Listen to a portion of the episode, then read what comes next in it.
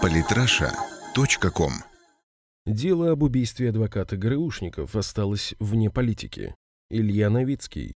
В гуще политических событий, произошедших за последние несколько месяцев, СМИ практически позабыли о деле убитого киевского адвоката Юрия Гробовского, который защищал в суде Александра Александрова и Евгения Ерофеева. Это само по себе очень странно, так как этот судебный процесс был крайне показателен, а само убийство вызвало широкий общественный резонанс. Александров и Ерофеев были взяты в плен украинскими силовиками 16 мая 2015 года в ходе боев вблизи городка Счастья. Киев, разумеется, поспешил сразу же объявить их сотрудниками российской разведки, которые курировали бойцов ополчения на Донбассе, хотя, согласно данным из официальных источников, Александр Александров и Евгений Ерофеев к тому моменту уже уволились из силовых структур и принимали участие в боях на стороне ополченцев в качестве добровольцев. Процесс над ними длился около года, и в конце концов они вернулись в Россию ровно в тот момент, когда Украине была передана Надежда Савченко. Так вот, Юрий Гробовский отстаивал в суде в том числе и интересы Александрова и Ерофеева. Однако в самом разгаре процесса 5 марта 2016 года, когда сторона защиты как раз намеревалась предоставить собранные ею доказательства, Гробовский исчез.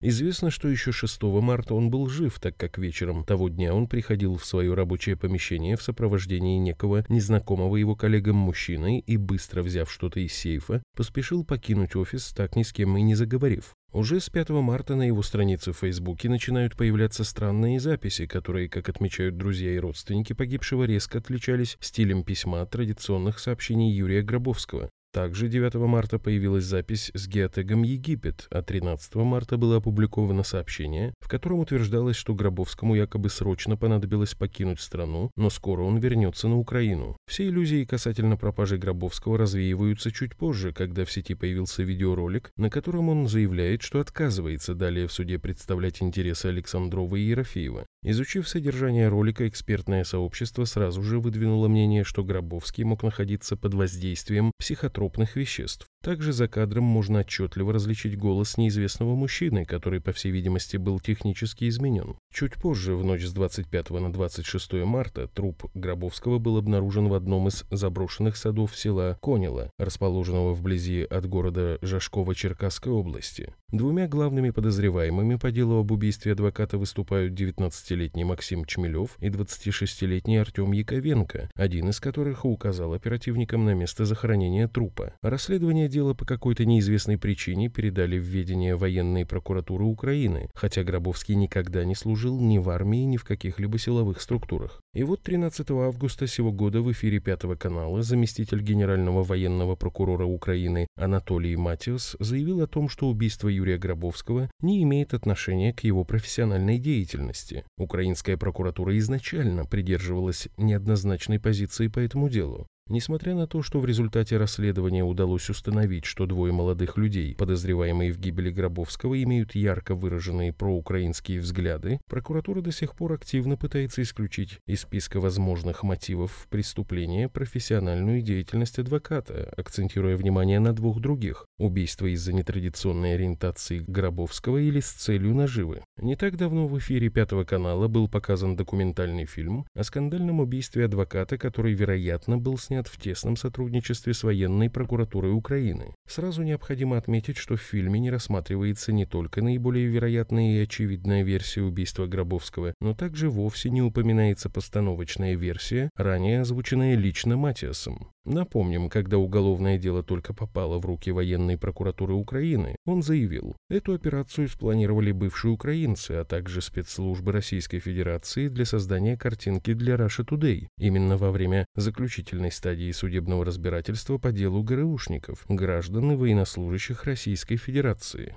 Об этом в фильме нет ни слова, а между тем данная версия была публично озвучена главой военной прокуратуры Украины, так что стоило бы упомянуть о ней пару слов. Хотя, безусловно, понятно, что об этих словах Матиаса забыли, вероятно, намеренно, чтобы еще больше не портить репутацию Киева в международном сообществе. Ведь все прекрасно знают, что высокопоставленные украинские чиновники привыкли не очень умело списывать все, что угодно на руку Кремля, и, разумеется, данная тенденция уже успела стать плодотворной почвой для разного рода саркастических шуток на эту тему. Можно долго рассуждать, ограбили ли преступники Гробовского, прежде чем убить или же нет. Однако сходу отвергать версию, согласно которой похитили его исключительно из-за политически мотивированной неприязни к взявшемуся защищать клятых оккупантов в правовом правовом государстве вряд ли бы стали. Тоже как похитители начали импровизировать после похищения Гробовского, приезжая с ним в офис и снимая деньги с его банковских карт. Это другой вопрос. Между тем в фильме, опять-таки, делается упор на совершенно абсурдную версию. Причиной убийства Юрия Гробовского стала его нетрадиционная ориентация. Эта тема выступает в качестве лейтмотива всей ленты. При этом у правоохранительных органов не вызывает сомнений в данной версии то, что родственники и друзья погибшего, например, давно уже знали о его нетрадиционных пристрастиях в выборе половых партнеров партнеров, но почему-то никто из-за этого не хотел его убивать.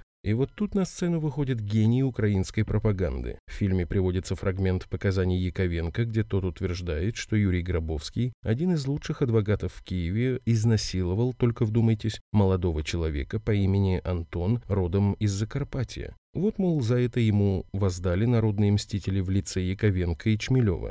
Далее, прямо в этом же фильме, авторы ленты, ничуть не стесняясь, заявляют зрителю, что доподлинно установить личность этого Антона не удалось, да и, в общем-то, нет никаких подтверждений его существования в принципе. Однако эти мелкие нюансы все равно не мешают и далее по ходу ленты рассматривать версию про месть за изнасилование в качестве основной, хотя объективности ради стоит заметить, что авторы ленты умело примешивают туда корыстные интересы двух подозреваемых. Как раз в итоге такого микса получается что-то более или менее связанное для рядового украинского телезрителя. В итоге можно констатировать, что расследование так и не сдвинулось с мертвой точки, несмотря на все попытки прокуратуры и Пятого канала. Сложно представить, какие бонусы этим двум парням предложило следствие за то, чтобы они взяли на себя такую вот роль народных мстителей. Может, и вовсе ничего не предложили, а просто заставили. Однако одно можно сказать точно. Пока подобные случаи замалчивания и создания ореола таинственности вокруг громких дел будут существовать, позиции радикалов внутри Украины будут только крепнуть.